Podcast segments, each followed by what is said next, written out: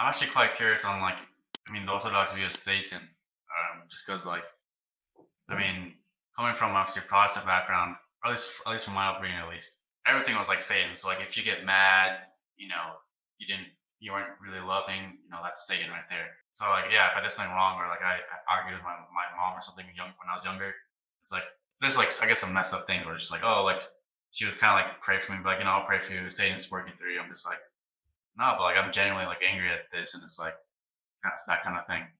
Um, so I mean, a, a lot of things are viewed as Satan as a cause of it. A lot of things in the world, where sometimes I mean, I don't know if you guys draw a line between okay, this is who, this is Satan's works right here. This is maybe just humankind, uh, just their innate religious sin. Like, do you guys have a clear, distinct way of viewing Satan and his role in within the and how the demons operate, and then yes, how human sin operates, and what would yeah, that be? Yeah, for sure. This is very insidery stuff. Once you start to engage seriously in Orthodox spiritual practice, then you kind of have to know this stuff intricately, because the devil and his demons will fight you harder. If you're either interested in Orthodoxy, or actually become Orthodox, they notice and they fight harder against you. But your mom's not wrong. You're probably not entirely right either. So we need to have three categories, not two. Here's what I mean by that. Something can be according to the will of God. It can be according to the will of the devil or one of his demons. Or it can be according to my own personal will. Now, with three, I have the capacity for overlap, don't I? Could something be my will and the will of God? Yes, it could be. For example, if someone has a desire to be married in a good and godly way, that could also be the will of God. That's a way in which that man's will and the will of God could overlap.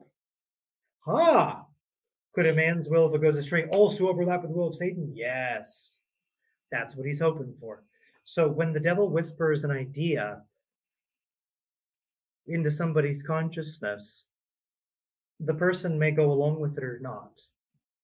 But if the person goes along with it, that demonic energy does enter into the person and begin to exercise influence from the inside.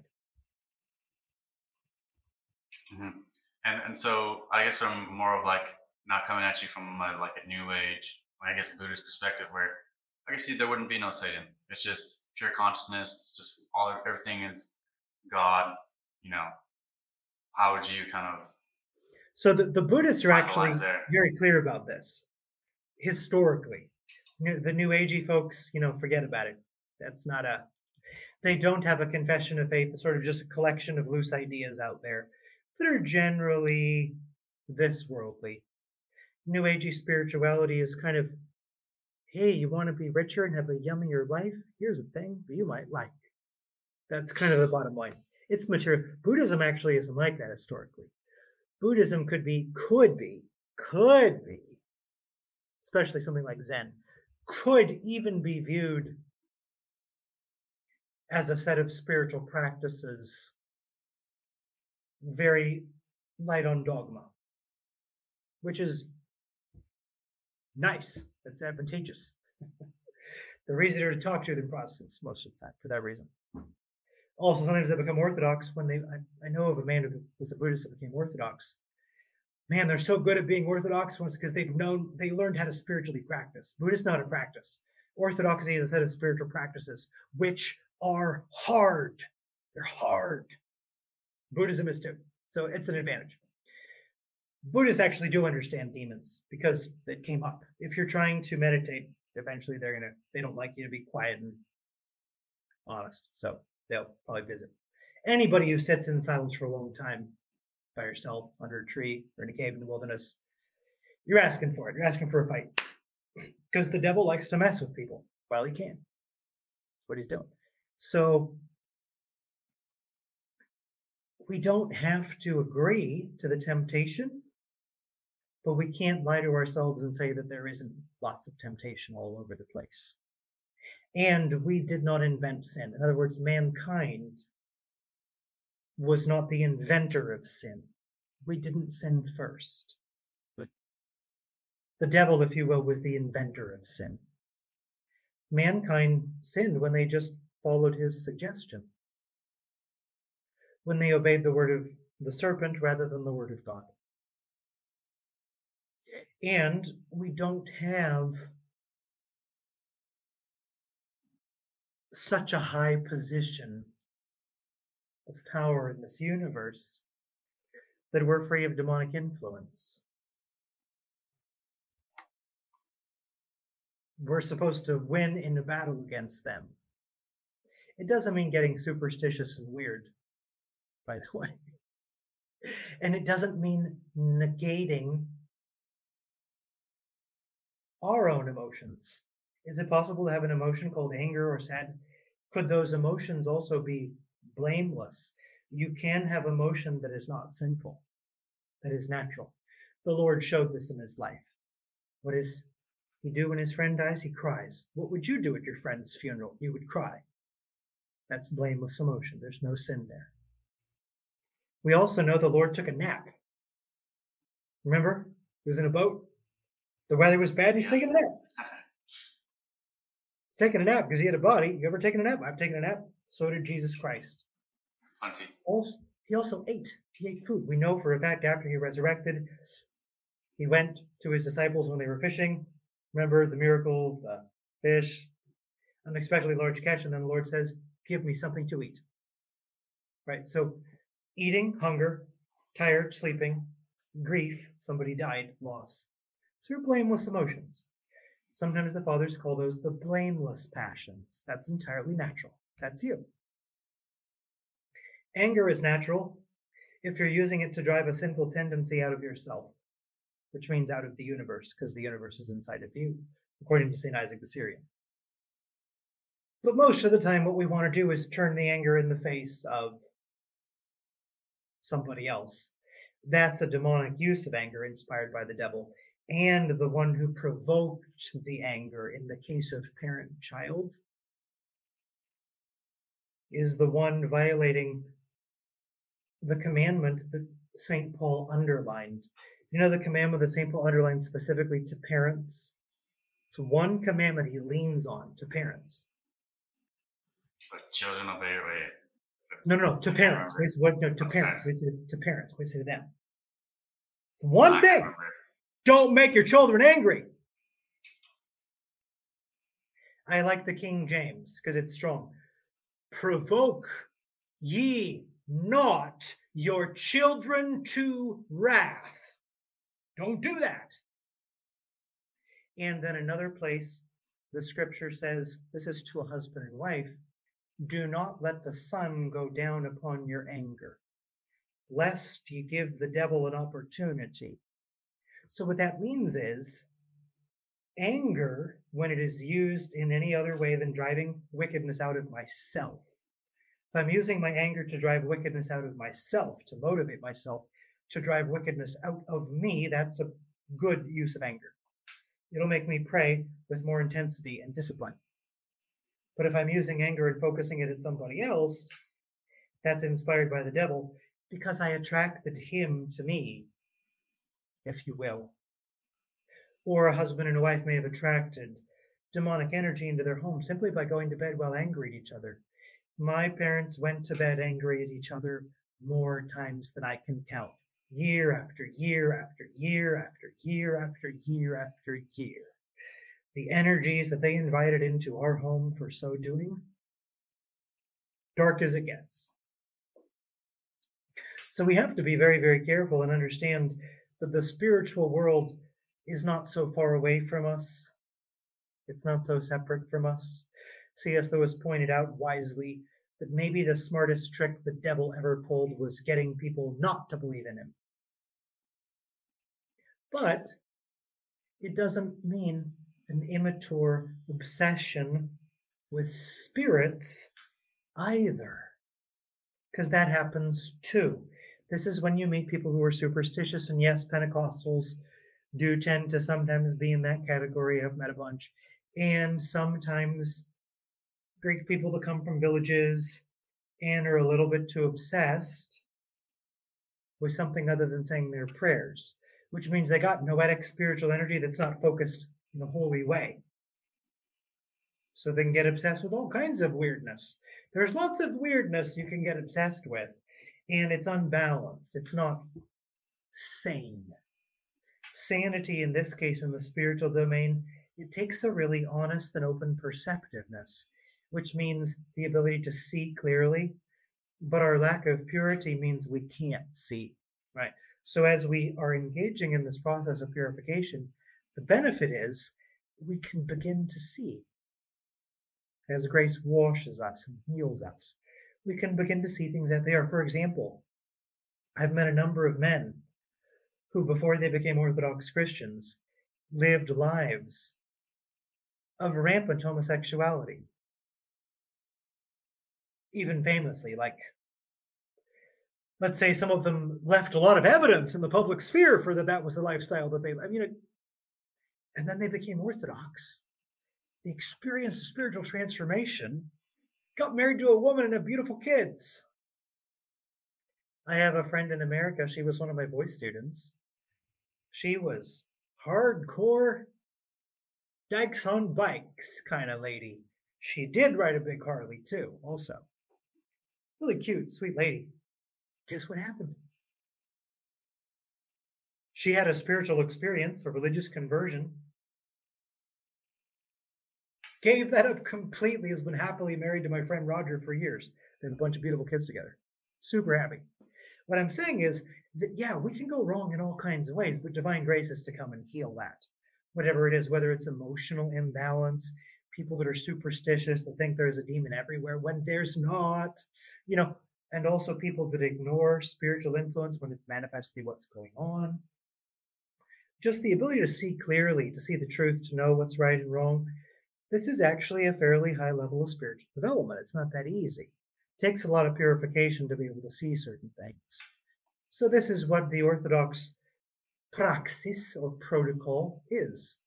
It's a bunch of, bunch of processes, kind of like a washing machine. It is a machine, right? It's like a literal thing in your house, but it's also a process, right?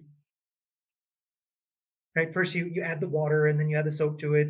You put everything in, and you shut the thing, and then it spins around, and it does, and then it spins it. You put, it's a process. So purification, all of this, this is a process, and we need to engage these processes. On the other side of that, we can begin to see really clearly. Sometimes you can see a lot at once if the gracious will. Things can happen as the Lord wills. It, But it is a process. We have to keep engaging in the process. Yeah. And then I kind of want to talk about like icons too, just because I want, I want to understand, like understand a little bit more. So, I mean, just behind you, you have different sets of icons right there. Yeah. And you said earlier about like you saying a prayer, was it to one of the icons? And then. Well, we um, face the icons, which are always on the eastern wall or corner when we pray. We face the icons. Yes, but go on. Okay. Um, I mean, so basically, what's the significance of having them like on your wall right there, and also like praying towards them? Is there some kind of connection that you develop? Is there some kind of tangible oh. presence that you feel when you start to practice or start to yes. Yes. practice these icons on your wall? Yes, yes, yes, yes, and yes, absolutely. This is something that's very developed in Orthodoxy. Iconography is viewed as windows to heaven. So the people that are depicted in religious iconography are exclusively those in a state of divinization, which means angels and saints, or God himself, because he took a body. It is right and proper and necessary to depict God and his saints physically, because God took a body. So to deny iconography is to deny that Christ became man, which means we cannot be saved. So we kiss the icons.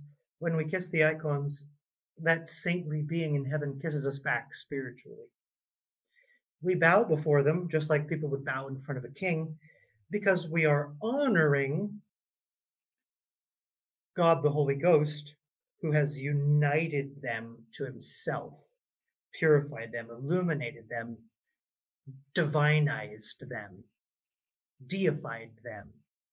When we bow in front of icons, we are bowing in honor of the receptacle of divine grace that person has become, and specifically in honor of God who has saved them.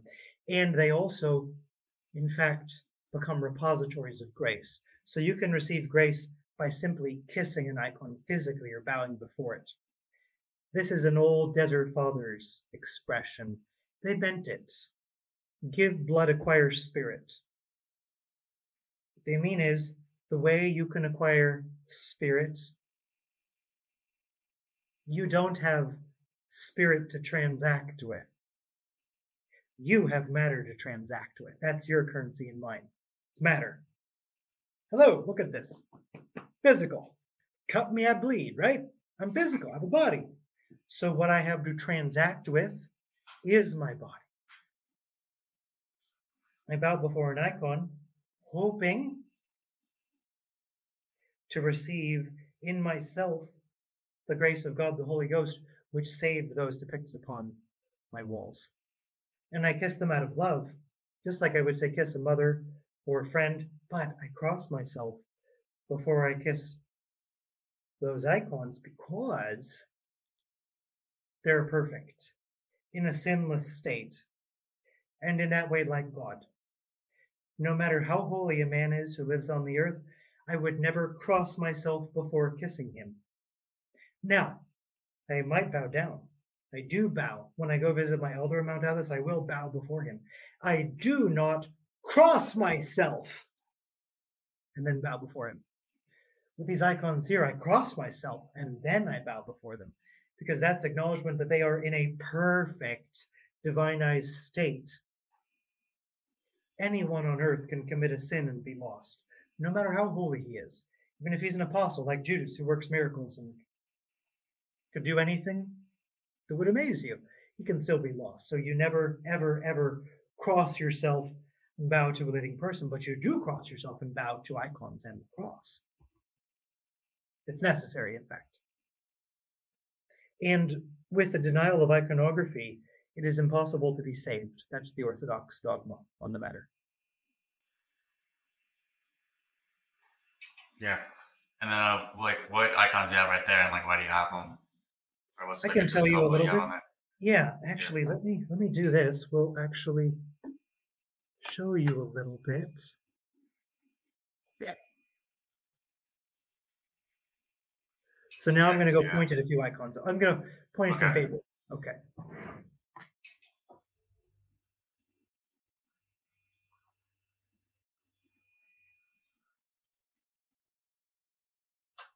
Okay, you see this one here? Yeah. So this is an icon of Jesus Christ, specifically on the Thursday before Pascha, where he's suffering. So you see the suffering of the Lord yeah. before his crucifixion. That was given to me by a local iconographer. Here's another one. This is a little icon of the Archangel Gabriel. He's one of the seraphim. He's yeah. very, very, very close to the throne of God. He taught us how to worship the Mother of God and assists us with all manner of telling the truth, telling the good news, and making the praises of the Lord glorious. He also comforted the Lord Jesus when our Lord Jesus broke his fast in the wilderness. Many people don't know that, but if you have a long fast and you're breaking the fast, ask the Archangel Gabriel to help you.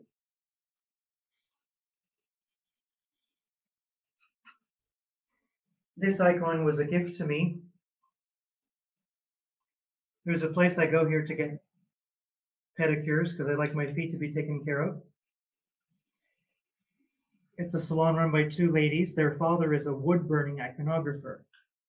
I guess they liked me and they told their father about me, because I went there one time and they presented a gift from their father who I've never met. This is a wood-burning icon of my patron saint, the Holy Apostle Nathaniel. It's at Saint Nathaniel the Apostle in wood-burn style. So it's wood-burned with a pen. So there's Saint Nathaniel. And I'll show you one more.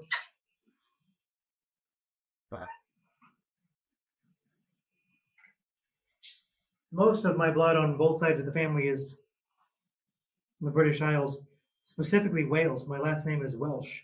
This is Saint David of Wales, the patron saint of Wales. He is the patron saint of my people. So, if you will, an elder, elder, elder, elder, elder brother to me, both according to the flesh and spiritually. And we'll finish with one.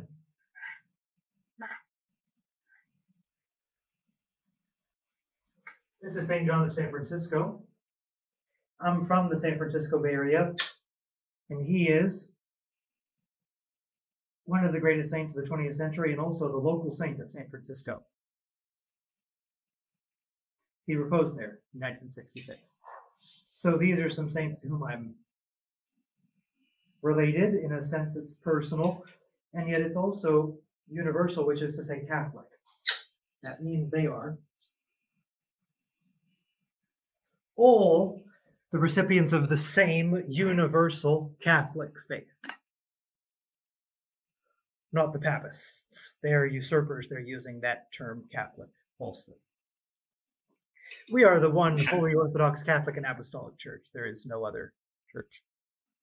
There are other churches in the sense of other gatherings, but no other church in the sense of the body of Christ. That's a special sense of that word. Yeah. And also uh, another, another thing I just want to share with you real quick about iconography before we leave the topic. When we studied Christian archaeology more and more and more, we've discovered that earlier Christians, when the Roman Empire became Christian, they were actually way more obsessed with religious imagery than we are now. They loved the Christogram, which looks like the letter Chi for Christos and the Ro, which is the first two letters of Christ in Greek. So a Christogram, which also looks like a cross, is one of the earliest Christian symbols. They put it everywhere. They put it in their dishes, they put it on their clothing, they put it on the floor of their dining room, just everywhere. So decorating the whole world, including the clothing and the plates, the everything, with images of Christ and the saints, that's very, very, very much a part of Orthodox consciousness. In other words, it's a decorative. Okay.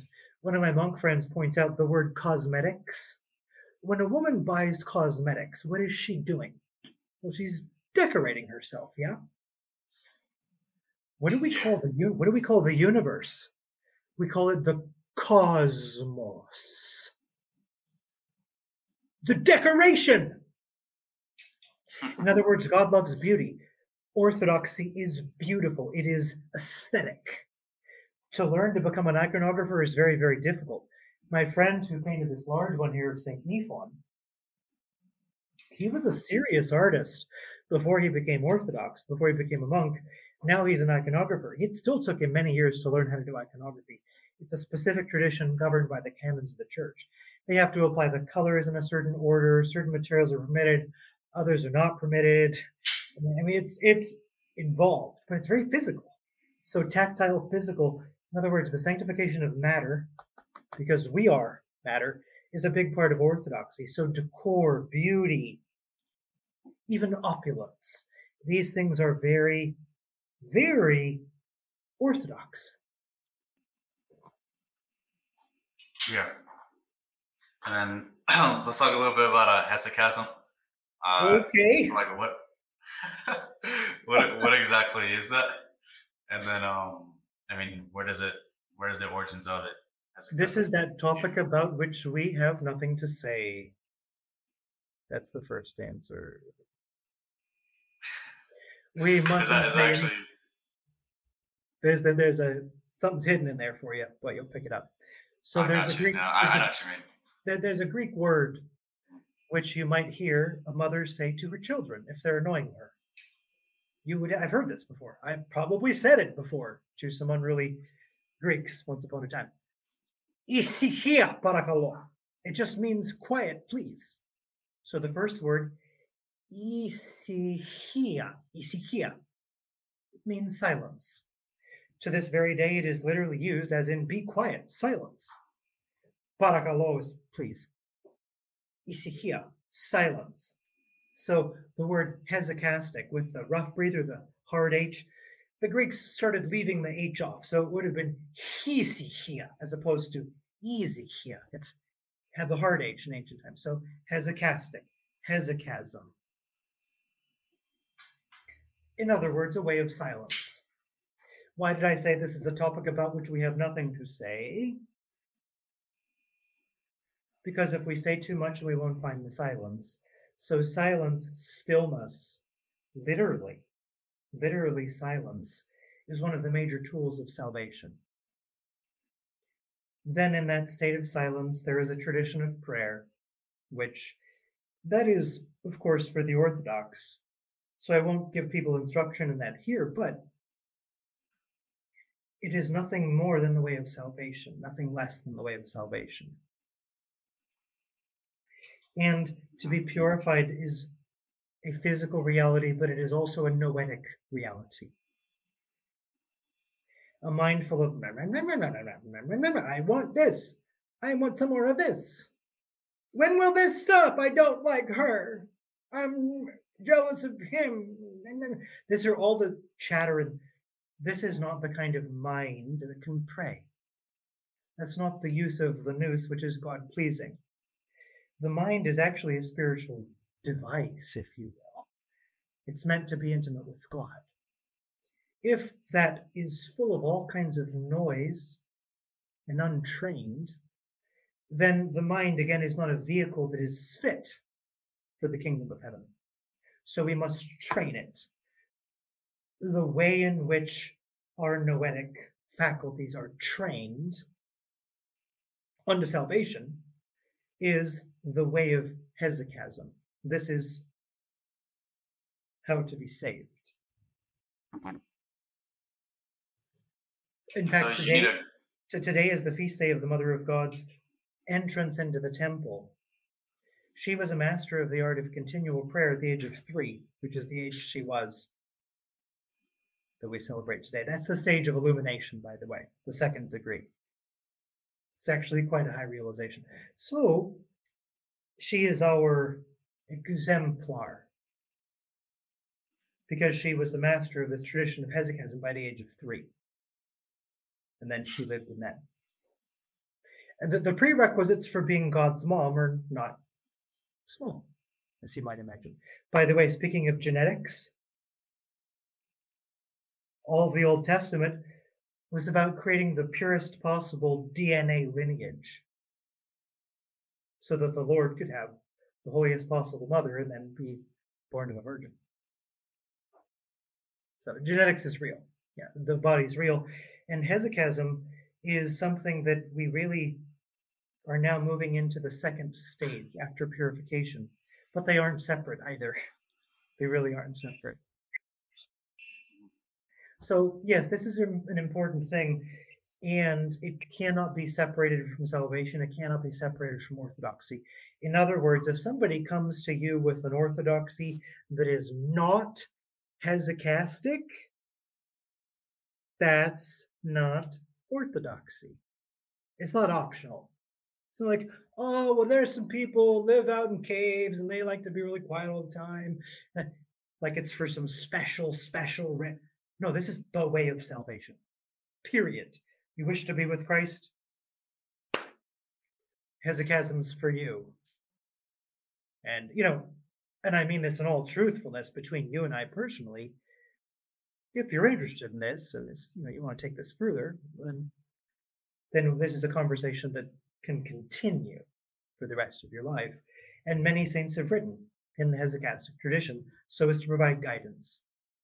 And there are still men among us, my spiritual father, the most notable, as I understand, in the hesychastic tradition who are masterful. And these are the spiritual masters of orthodoxy. These are the saints of our time. But they are also the saints down throughout the ages. This is orthodox sanctity. It is a hesychastic spirituality. And so you need a guide for hesychasm, right? Is that you need like a... Would you need a guide for to practice this, and why is that? Well, every Orthodox Christian has a guide, according to the Holy Fathers. The guide for hesychasm is God, the Holy Ghost. No, it is very, very, very advantageous if you can find a man or woman who is a master of this practice, because it is a real practice. Just like being a chef is a practice. Like, you don't accidentally be a good chef. It doesn't happen like randomly. Think about being a concert pianist. Was there a time where you knew of that it just accidentally happened, that somebody woke up a great? No, he went and found another concert pianist and he learned. Probably started when he was five years, right? Like, so nothing in the world of mankind, generally speaking, ordinarily, or plumbing for that matter. You learn plumbing from plumbers. So just on the earth among men, if you wish to learn anything, it is highly advantageous to have a guide. So if you want to be really following the Orthodox way of salvation, it would be good if you have an experienced guide, but they're difficult to find. Now, what did I do to find one? I searched the faith of the earth until I found him. That's what I did. And I would have kept hunting, but I found him. Not because I'm such a good person, it's just that's what I wanted. And then he found me when I wasn't looking, which is often down there. But I was looking in the right places, and I've made my life a project of looking for people like this. So yes, he's still alive. And it's useful because that's how people learn things. Would you be, ah, oh, let's say guess, a better chef if you studied with a master chef for ten years, or if you just made it up as you went along in your own house? Maybe the one who went to study in Paris in chef school for ten years, just maybe he's a better chef than somebody, maybe, right? Doesn't mean, though, that if you can't find a guide in the body, it doesn't mean you can't make progress. Because for hesychastic spirituality, the Holy Ghost himself is the guide. He is the teacher. He is the coach. And he knows, because God is merciful. He knows there are people who wish to be saved and maybe actually can't find somebody. God himself is going to cover you in that case. And there are many, many texts that you can use, some of which were even designed to be used if you don't have a guide, even though it's still better if you do, because it is practically. Yeah. So yeah, I, I've watched videos on like orthodoxy and like, I mean, more specifically inner watchfulness or inner vigilance. And they talk about, you know, how to get in these states of prayer. Like, you know, the mind tends to wander. So, I mean, more specifically the Jesus prayer as well. Like, so you're, when you pray it, for example, the mind starts to wander. And you do your best to keep it here and focus on the prayer like that. So, I mean, can you talk about maybe that concept of just inner watchfulness in general and vigilance and like what, like that specific part of like, why does the mind tend to wander and what is it like to finally just keep it like that still? It's got to do with the ancestral sin. Why does the mind tend to wander? Remember what I said? What do we inherit from Adam and Eve? Not guilt. Tendency, tendencies. Tendencies. That's right. That's right. When Adam and Eve sinned, the mind and the heart got a divorce. Your mind and your heart got a divorce. That divorce of the heart and the mind is what religion, by the word religio, the Latin word is the word for is to bind, to reconnect. Your mind and your heart need a reunion. And the mind untutored is likely to be unprofitable because of the tendencies we've inherited. So it's designed, your mind is designed to worship God, to be intimate with him and to know the truth. That's what it's meant for. If it ever manifests in a way that isn't like that, then it isn't being used according to nature. The number one piece of advice given in the Desert Fathers by an elder to a disciple was what? You've read the Desert Fathers. What was the number one piece of advice? I remember from last episode, I think it's be attentive to thyself. That's it. Yeah. Yeah. This is the beautiful thing about us. See, God made you and me a certain way. He made us for paradise. So when you start to use, so your, your mind itself can be attentive to itself and also to the body. Your attention alone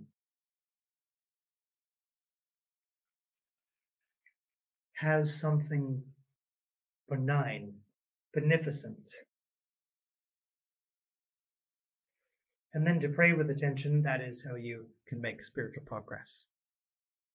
But to pray without attention, work without pay, according to Elder Joseph. Forget about it. There are people that do pray without attention. And that's going to be a waste of time for sure. Mm-hmm. And uh, are you familiar with different stages of prayer? Like, is there different stages of prayer within Orthodoxy? There are indeed. And this is again in the category of, here's where we shouldn't be talking about this. Okay, so how do we talk about something we shouldn't be talking about? The answer is there are definitely stages. There are experiences which I have had. I'm not going to speak about them at all. And this is where a spiritual guide is very, very helpful. Extremely helpful. Because you need to have some, ideally, not it's not always going to be possible, sadly, for everybody. But you you would ideally like to have somebody who has had the experience of what you're going through right now. That would be ideal.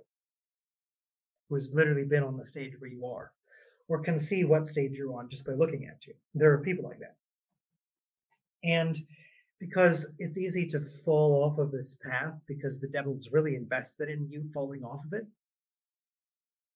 it's really helpful to have somebody to keep you making progress in the, the right direction. And so let's just talk about things that we can talk about so as to scare the wrong folks off. What does it look like when this goes wrong? I'll tell you. It looks like pride. Looks like vainglory. It looks like delusion. Looks like more delusion and more delusion. Yeah, the word would be uh, prelest, right? But yeah, that's, that's, yeah. that's the Russian word. The Russian word for delusion. Yeah. Yeah. And sometimes it looks like insanity. Sometimes it looks like suicide. Hmm. All of the monasteries on the Holy Mountain of Athos, all of them, have dungeons.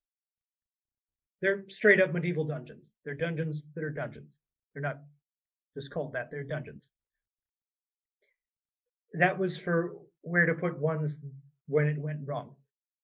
And there were other cases for the dungeons as well. Could be self-incarcerated when it was necessary.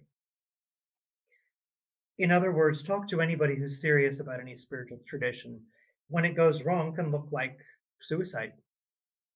When Judas betrayed the Lord, he did not repent. He left the tradition of Holy Orthodox spirituality and killed himself. That's really the worst that it can get when this goes wrong. So we have to understand that hesychastic spirituality, this is access to paradise. This is access to eternal bliss, intimacy with God. Having that process go wrong is is not a it's not a trivial matter. Mm-hmm. It's also the access to working miracles and things like this. So it's if you if you were to think about electricity for a moment. You know, you've met electricians, I'm sure, right? All electricians know they're dealing with real power. It's kind of mysterious because think about electricity from where is it? A good electrician will tell you it's not actually even in the wires. It's a very mysterious force. It's also very real. Just because I can't be like, oh, there's electricity. It's like, here's some electricity, right? What? What? But it's real enough to kill you. Go mess with the power. You're dead. You don't have to believe in electricity for it to go wrong and kill you dead. In other words, when we're talking about this level of spirituality, we're talking about ultimate power. God, who is a consuming fire.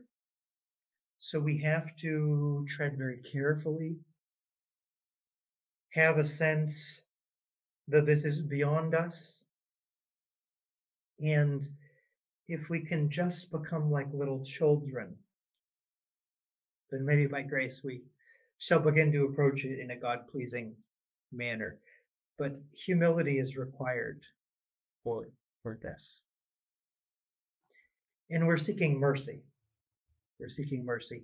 What we're seeking in prayer, including noetic and hesychastic prayer, is this: we acknowledge we've gone wrong. Simply means we've disobeyed the commandments. We wish for God to make us obedient to his commandments. That's what we're praying for. Yeah. Okay, so what is, um from Orthodoxy, what's your um view on evangelism, right? So like today in Christianity, if I were to obviously join a church, I would be encouraged to go out and share my faith, tell people about Jesus, get them to come to my church and things like that. Yeah, um, marketing, marketing, yep, marketing. marketing. Yeah. yeah, basically. So what's like the Orthodox, like, ortho, like, do you guys go out and evangelize? That, guys... that, what you're describing has a word. What you're describing, we don't call that evangelism. We call that proselytism or proselytizing. It is forbidden. It's forbidden in Orthodoxy. Doesn't mean we don't have missionaries. We do. We have missionaries. We have missionary saints. All the apostles were missionaries. Here's the thing. There is a missionary calling. It's real. It's a very high calling. It's an apostolic calling. Save yourself. If you do, a thousand souls around you will be saved, says Saint Seraphim of Sarov. If you become a holy man, you won't be able to keep them away from you. If you can keep them away from you, then you can wait until you can't. Read the lives of the saints and find out about the great monastic elders. It was always so-and-so went off into the wilderness into a cave to save his soul. They found him. They found, how did they? I don't know. But people are walking around on the earth looking for spiritual food. Now, there is something else, though. If you have a relationship, I mean, let's say you have a friend. I'll just give you an example. Let's say that you do become Orthodox, and you really feel that this all of a sudden, it touches your mind, it touches your heart, it touches your body. You're feeling this internal healing as you're being purified. You're now a participant in the Holy Mysteries.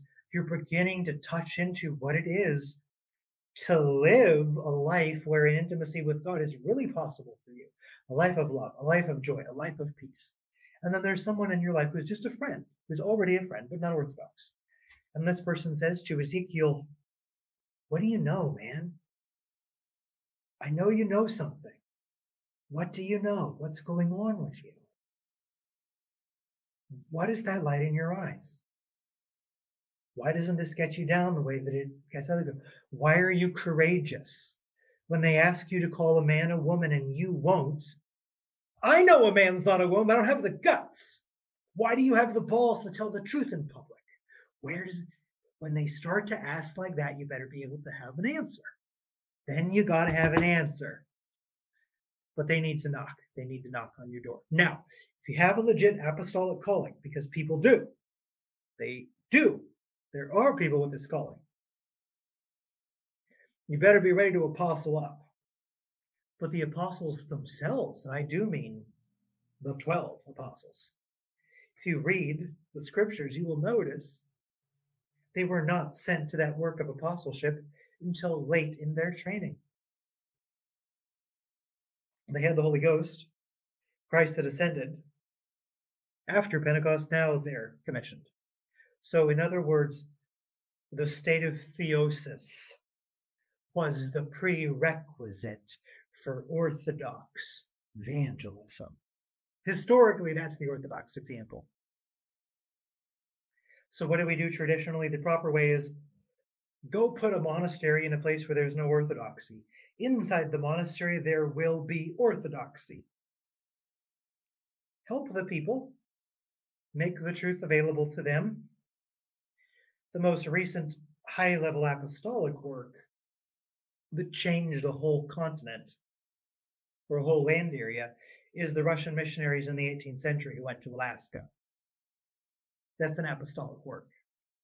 Saint Herman, Saint Juvenal, these are saints. These are men in the apostolic life. So there is that calling. It is real. But we approach what is according to our strength. Also, orthodoxy is so attractive when it is that a man acquires grace such that it's true that he's in a state of theosis. He's going to attract people to him. It just is almost never otherwise. Because spiritually hungry people, they have an intuition.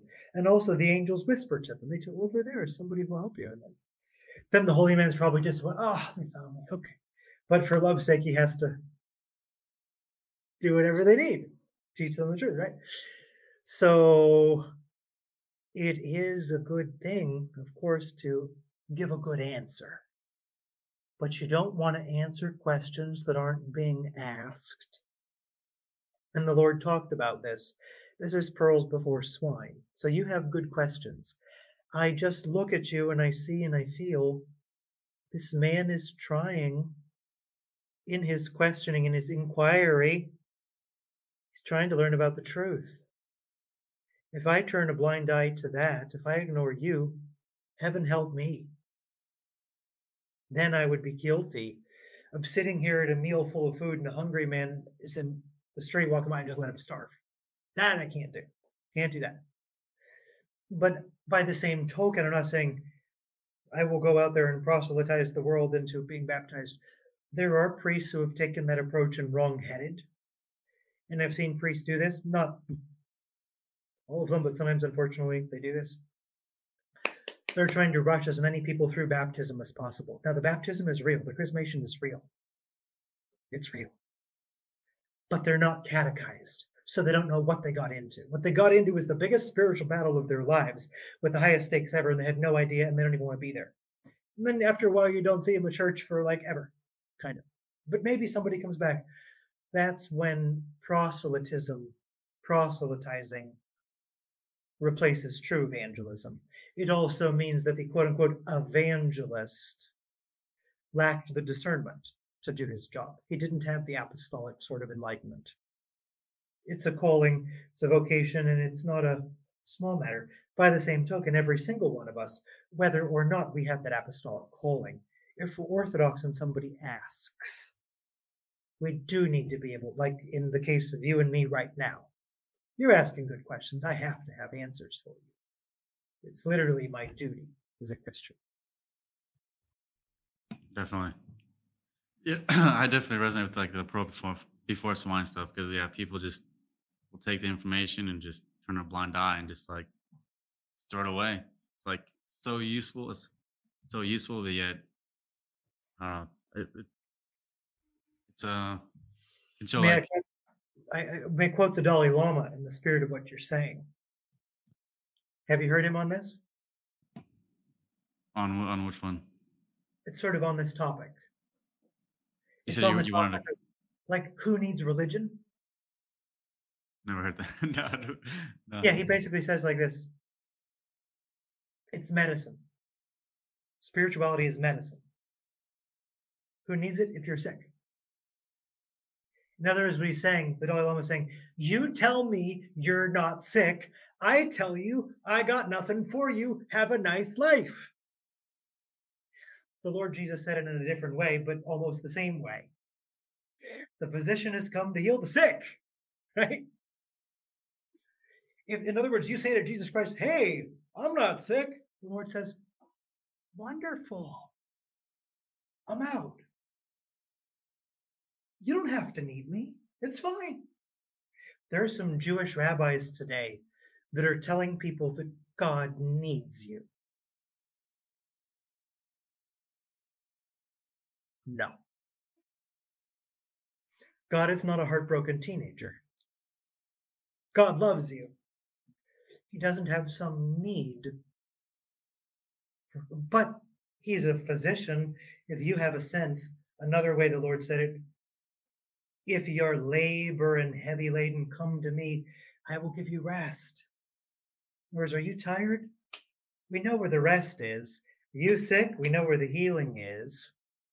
We got that. But if you tell us, guess what? I'm not tired. I'm fine. I'm not sick. It's fine. We're not trying to tell the world that they're tired and sick.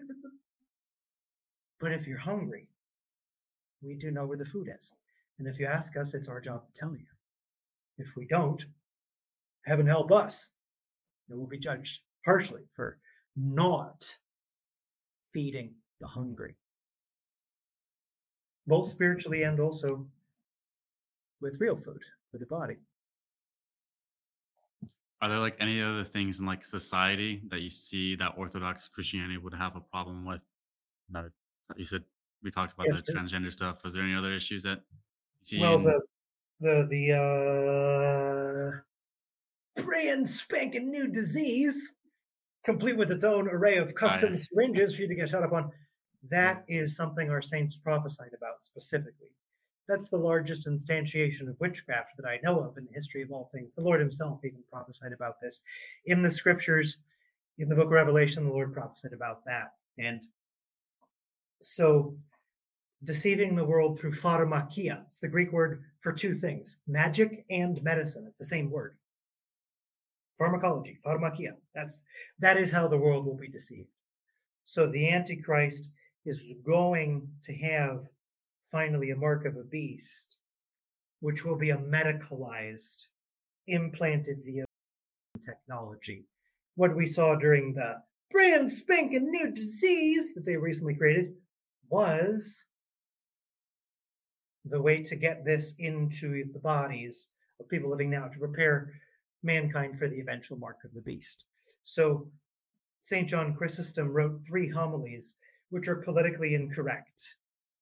I'll tell you the title of the homilies, and you'll already know how politically incorrect they are. These three homilies together are called Against the Jews. One thing he specifically says in there is, have nothing to do with the Jews, especially their medicine. That's Saint John Chrysostom, whose liturgy we serve in church most Sundays. Well,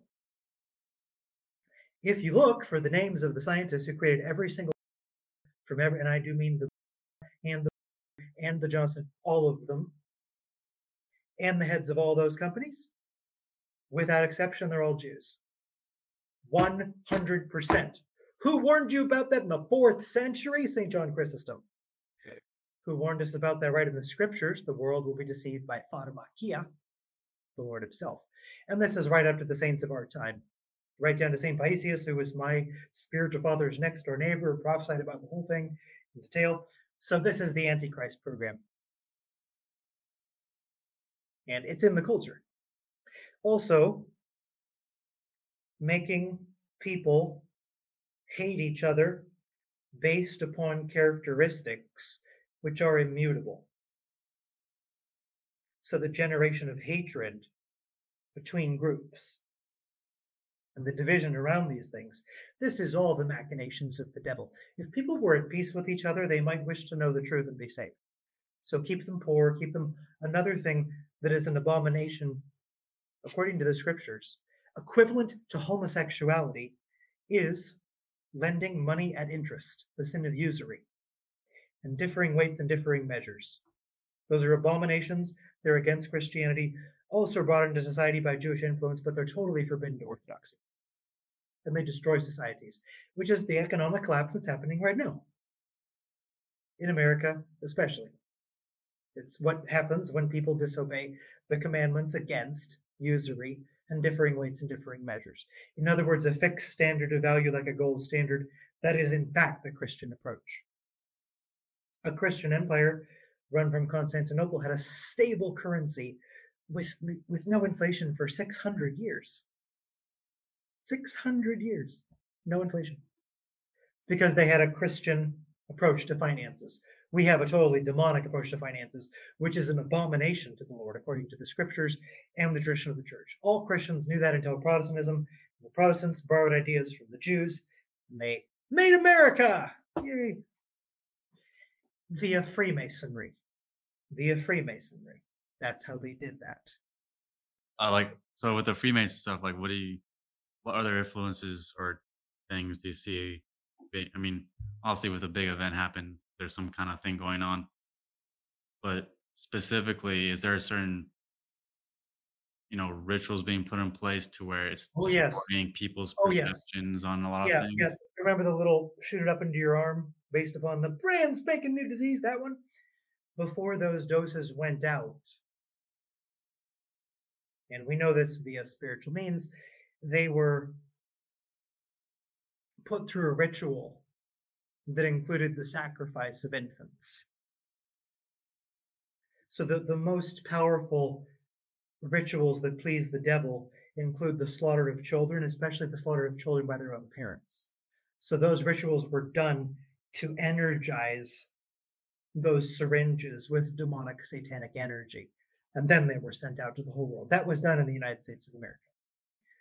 So the great Satan, the Antichrist, all this is, America plays a big part. Freemasonry was how America was founded, as well as how France was founded after the French Revolution. And Freemasonry is just one thing.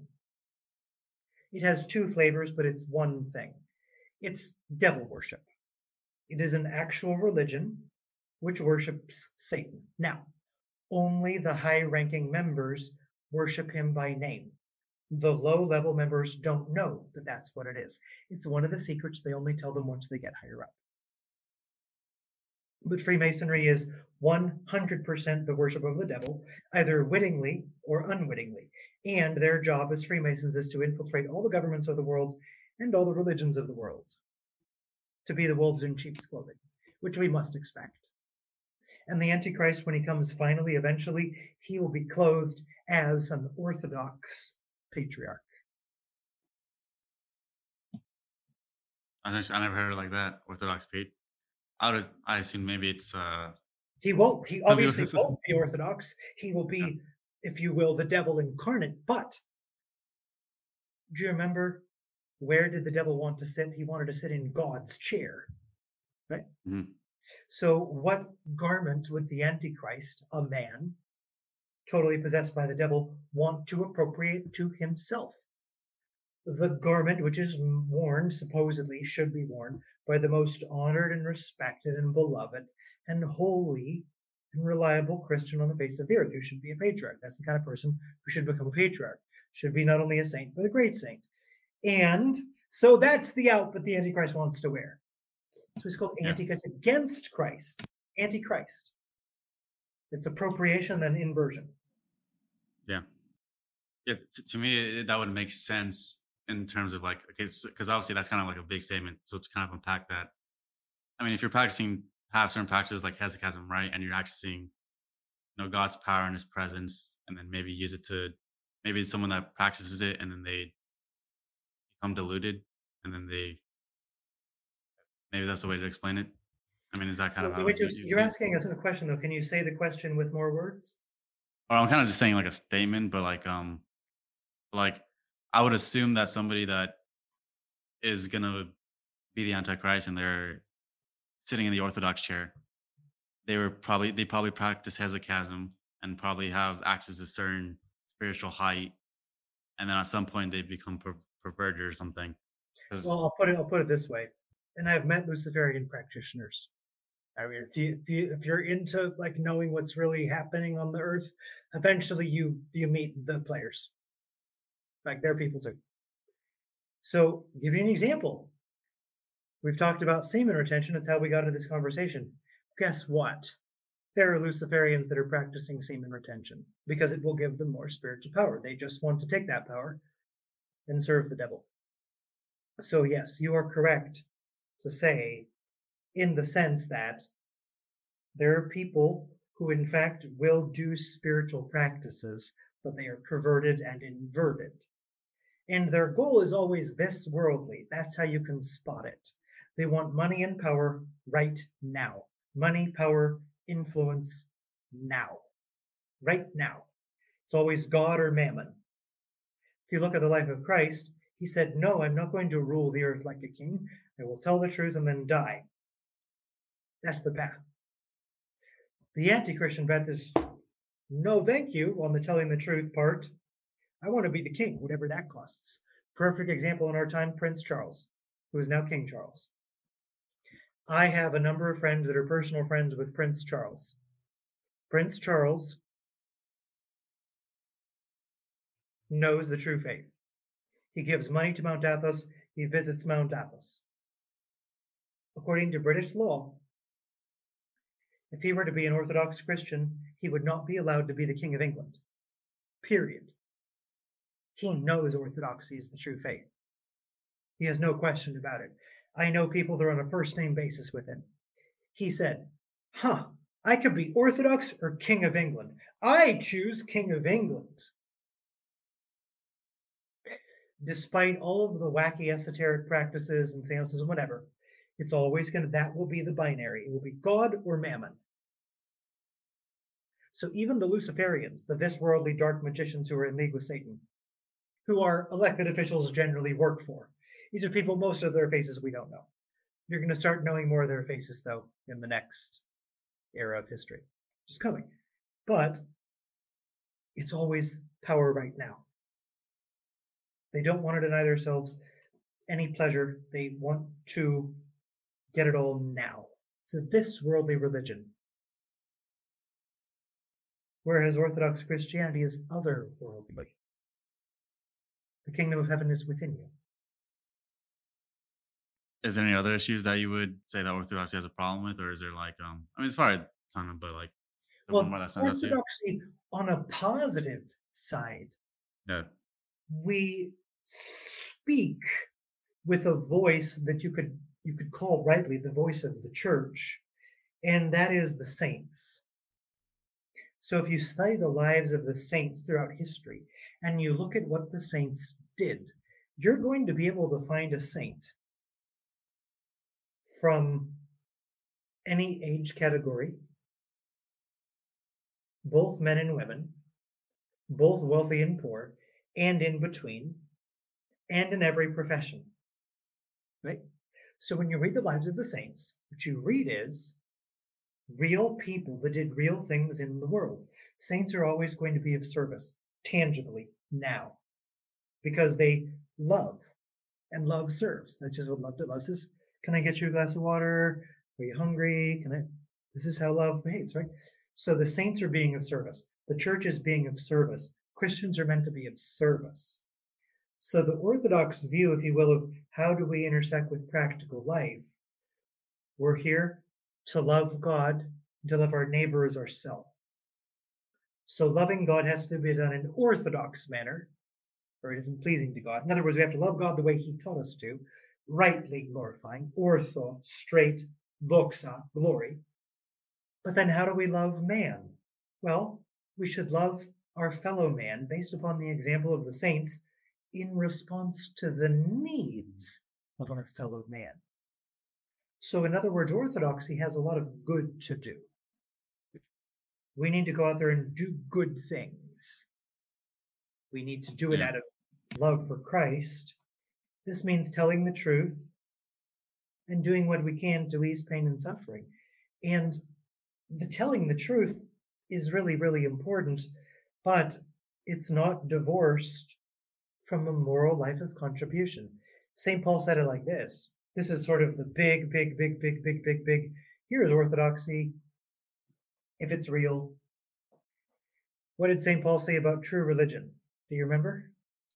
I can't remember, but it, it's like in the back of my head. True religion, true religion, which is to say pleasing to God, is this. It is to feed widows and orphans, that's charity, and to keep oneself unstained by the world, that's purity. So this is the, the way that Orthodoxy interacts with society is, we must interact out of love, but we mustn't interact in such a way as to compromise the truth or let ourselves be corrupted. But we are people on the earth. And if you look at the life of Jesus Christ before he turned thirty, it would appear that he was a holy man and a carpenter who was profoundly of service. Probably didn't say a lot until he did. He was God. He was very God, very God, prior to his ministry. So most of us don't have a calling like the last three years of the life of Christ, right? The last three years, that's his ministry. Most of us are not really called to something that is precisely like that. you know, traveling around, floating on water, working many miracles. Some people are called to that. It's very few. Apostles for sure. The life that the Lord lived in the first thirty years, all of us are called to that kind of a life. So love, joy, peace, patience, loving kindness, goodness, faith, humility, self-control. To behave like that, and then to do what you're inspired to do. This is what the Lord asks of an Orthodox Christian. Or as Saint Paul put it, work quietly with your own hands. I was watching a video of a saint, his name's like Elder Porphyrios, I think. Yes, his uh, feast day was two days ago. Oh, he, used to, he was friends of a number of friends of mine, actually. That's cool. Yeah, yeah, he had an interesting thing, I think. It was like a, I mean, so he was living in like a monastic life, I think.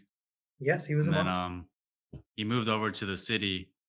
That's right. And then he was trying to maintain his practice, but there's so much noise. Like he's trying to maintain the inner quiet inside of him and being to, continually being in a state of prayer. And then he was like, you know, I can't do this. Like I, pray. I think somewhere along the lines where he, he couldn't really, he wanted to go back to the monastery life because it was too much, like the noise and everything. Uh, but he prays to God to show him like uh, a sign or something, if he should go back.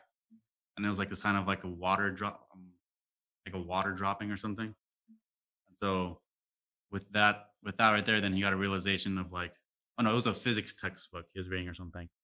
And so I think with the water dropping and I can't remember. I mean, do you remember the story?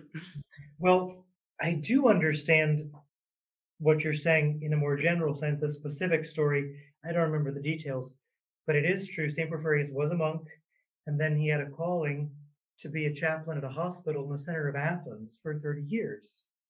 And if you ever visit this part of the world, I can show you all these places, by the way. And yes, he did return to the holy mountain of Athos to end his earthly life there. And yeah. He also prophesied and was a remarkable holy man living right there in the middle of a city. But of course, he wished for that hesychastic life. And finally, the Lord did allow him to return into that silent place. And yeah. I have some friends that live very close to where he's buried, actually. That's a blessing, right there. I mean, just to be around all that. Yeah, it's cool. Yes, indeed. But yeah, I mean, the point that I was trying to make, though, during it, during that time when he was in the city, just like the sign that he got to stay there was um, that if you have a greater spiritual force within you, then the sounds around you shouldn't really matter. Like, it's just, you just emanate it. I mean, just the ripple effect that you have is just, it'll drown out those other noises. It's beautiful. Um, That's beautiful, beautiful, beautiful to think of that. And it's not easy, of course, to be yeah. in cities. It's not easy to be in a society which is not only not interested in Jesus Christ, but is in many ways radically opposed to our Lord. But the Lord predicted this too, so we shouldn't be too surprised because it was all predicted. You know, we're warned. The Lord Jesus warned us about false shepherds, that is, people that come in the name of Christ, pretend to be Orthodox and are not. There are all these things. If you read the Gospels, the Lord just warned us. And so we do need to be patient. There's a lot of room in the spiritual life, which seems to be sort of confusing or where to begin, or but to be patient, which essentially means to allow oneself to experience the suffering of the present moment as long as it takes, without running from the suffering. If that is what's required, of course, to pick up my cross, then I, I may, in fact, run right into the suffering, not away from it. But that being patient, this is something that if someone becomes Orthodox, especially an American like me, he's going to have to learn to be patient. The countries where people have been Orthodox for years, like Russia and Greece, they're better at being patient. They just are.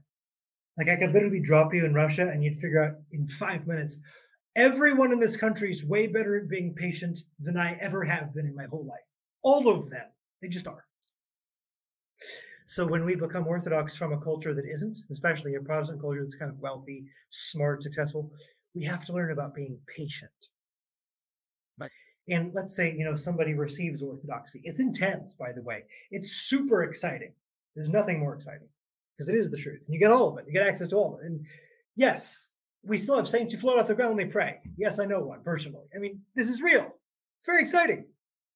And then you realize I'm supposed to say this many prayers and do this many prostrations. That's a real exercise that I have to do it or not do it. And a lot of it becomes like, am I going to go to the spiritual gym today? And am I going to go to the spiritual gym like it is my number one job on the face of the earth or not? Or am I going to do something else? Am I going to put all my energy into my relationship with Jesus Christ? Or am I going to try to chase the world? It's going to be a patient process of necessity. If we're going to make real progress, we're going to have to learn patience. And that's generally the one that those of us coming in from the outside seem to have a, a bit of trouble with. Now, we also need zeal and enthusiasm. This is where people that convert as adults, people like you, tend to excel. But that's also necessary. You need zeal. You need enthusiasm. Nobody's saved without that. Ever. So the patients, the people that are baptized as babies, they're they're more patient usually. The people that come in as adults, usually you're more intense and zeal, zealous and excited. You actually need both. You need the patience and the enthusiasm. That's how you make saints. Someone said it once like this in Greek. You need three things. Hypomone, epimone, and enthusiasmos. That means patience, persistence, enthusiasm. They're all necessary. Patience, persistence, enthusiasm. And that is, if you will, that's the qualitative sensibility of an Orthodox way of life. This is what, let's say, an ordinary person becomes Orthodox. It's a regular dude. Becomes Orthodox. The way of life that is Orthodox, which will be a contribution that he will make in whatever sphere God places him. Patience, persistence, enthusiasm. Love, joy, peace. That's the way of living, which is the Orthodox contribution to society, you might say. That's what we have to offer. And then when the pagans were a society and the Christians were on the edges of it, the empire, the Roman Empire, decided to become Christian. It was more or less, in a sense, pragmatic, although it was also enlightened, because Saint Constantine did have enlightenment that was divine. But there was a pragmatic element. The Christians are winning. They're better at regular life. They feed their sick and their poor, and our sick and our poor. There are a lot of poor people always in life. The Christians are the ones taking care of all the poor. Pretty soon the pagans realize, we're going to lose on popularity contest grounds. These people are nicer, they're stronger, they're more honest. If they join the military, they're the best soldiers. If they're doctors, they can heal with herbs and also by prayer. I mean, we're going to lose. Their, their way of life is actually superior. And the Romans said we will become Christian because it is the superior way of life. They're correct, it is. It is the superior way of life both on earth and to make earth the antechamber of heaven. But this must be learned, and it's not easy. To live an Orthodox way of life today, in the world today, it's probably more difficult than at any point in history. Because society today, even the societies that claim to be Christian, are probably more sick than pagan societies were two thousand years ago. They're just so sick and weird, you know. So it's difficult. It's really difficult just to be alive on the earth right now. It's way more difficult to be an Orthodox Christian on the earth right now. It's really, really, really hard. But by being patient, holding forth the confession of the faith, which means to stay Orthodox, to stay with the true faith, and to just be patient, and to confess the true faith, say, I'm a sinner, but I'm confessing the true faith. I'm going to be patient no matter what comes.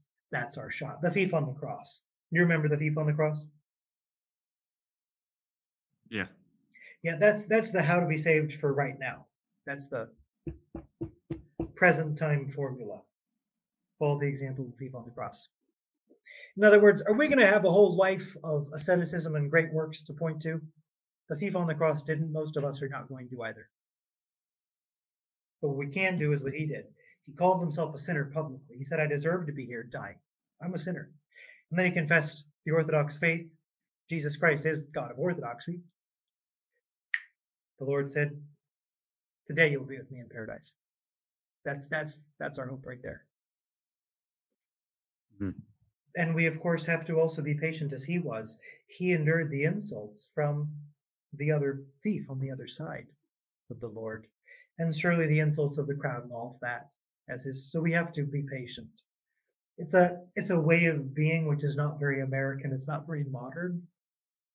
So patience is like a forgotten virtue. We're going to have to become reacquainted with patience. Yeah, definitely. I live in Los Angeles, so it's like it's like that, you know. There you go. People want their stuff like that. You know, you know. Yeah. I worked in Silicon Valley for years. Everybody wants everything done yesterday, ideally three days ago. Yesterday's not really soon enough for Silicon Valley anymore. They want it three days ago. Yeah. So um, the advantage, however, I will say there are some advantages. The zeal, the intensity, the enthusiasm. Saints are like that. That Silicon Valley, like, no, no, no. That there is an Orthodox sense of that too. Because the scripture says, today is the day of salvation. Now, today. So there is that intensity, that enthusiasm. There's also, right? So this is spiritual maturity, is what Orthodoxy asks. It's all of the above. If you ever meet a saint, it's a person, but it's a person in whom everything is ordered. So there's an enthusiasm, but there's a calm, a gentleness. There's a strength, but there's a humility. There's a clarity, but there's a willingness to listen to what the other party has to say. There's a shrewdness, a cleverness, but there's a kindness, a gentleness. So it's really who we're meant to become is what Orthodoxy is about. It's about becoming who you are and becoming who you're meant to be. This is the the aim of of, of our faith, of our religion. And Saint Seraphim said it like this, to, to acquire the the spirit of peace. He said it like that. I made a funny face because I, I feel bad sometimes quoting great saints in a context that might reach people that aren't interested in that, but it's also late in the game, by which I mean late in history. So if anyone is interested in becoming an Orthodox Christian, it's of course, it's a real possibility, and it's always now. The way is open. The way is open, and it is open now. So he who has ears to hear, let him hear. I don't know what it said. I think it's a good place to end it, but um. Maybe we can leave someone with a with a favorite quote of wisdom of yours, from a mm. saint. Would it be like something that you can... I'm gonna see what I pull up here from the lives of the saints, because we have a saint every day, and so today is the feast day of the entrance of the Mother of God into the temple, and I think mm. what's appropriate for people to understand who really truly desire the truth. There's absolutely no one who truly loves God that does not love and adore his mother. So something to leave people with, a very, very, very clear necessity is to cultivate a relationship with the Mother of God and to follow her. Christ is himself the way. His mother is our leader. And if we're going to be the Christian men and women we're supposed to be, we're going to have to live by her example. We're going to have to become intimate with her, devoted to her. And we're going to have to be willing and grateful to receive her in the way that the Lord presented her. You remember that At the foot of the cross, there was the Mother of God and Saint John, the theologian. The rest were afraid, but the Mother of God and Saint John the Divine, there they were. From the cross, the Lord says, "Woman, behold thy son." What he's saying is, to Saint John the theologian, this is now your mother. If we are willing, she will become our mother too. Unless we know her as our mother and the mother of God,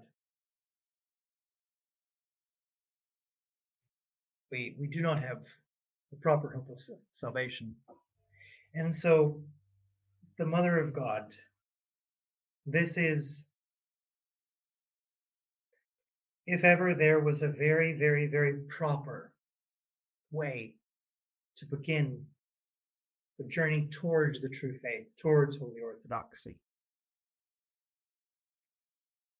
the Mother of God, the Theotokos, this is what one must cultivate. I know Father Seraphim Rose, who we should probably call Saint Seraphim of Platina, California, he started praying noetically to the Mother of God before he was Orthodox, before he started praying to Christ even in that way.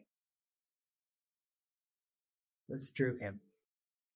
So I, I will leave it there with the mystery that is the Most Holy Theotokos, the Mother of God, the Virgin Mary, Virgin before, during, and after giving birth to our Lord. And she is the one who shows the way, the one who directs us. So her example we must follow. If we would be saved, cultivating a relationship with her as a disciple to a master, as a student to a teacher, we must. We must follow her that way, and is our mother. And she is a perfectly loving mother, and yet we all we all need that perfect love so tangibly, emotionally, in our nature as men and women. We need mothering. Well, this is perfect mothering. Also, she's the one who shows us the way of salvation. So there, the Mother of God. Will have that be where we end our conversation today. Awesome. And if people want to get in contact with you, especially people who haven't watched our first two episodes, you know, where can they get in contact with you, or where can they find you in general? Well, let me say this. We can leave my email address here in the description. So disembodiedtone at gmail dot com. You can also, if you like, you can check out my YouTube channel, Semen Retention Journey. And there's also a Telegram channel that I link there. You can always join that group, and you can message me on Telegram like that anytime you want to. So please do feel free to reach out, especially if you're a man who is interested in the things that we're talking about today, whether it's semen retention or these much, much more refined conversational topics. I'd be delighted to be of service if, if somebody wants to reach out. Awesome. Well, thank you for coming. Thank you for coming on. I appreciate it.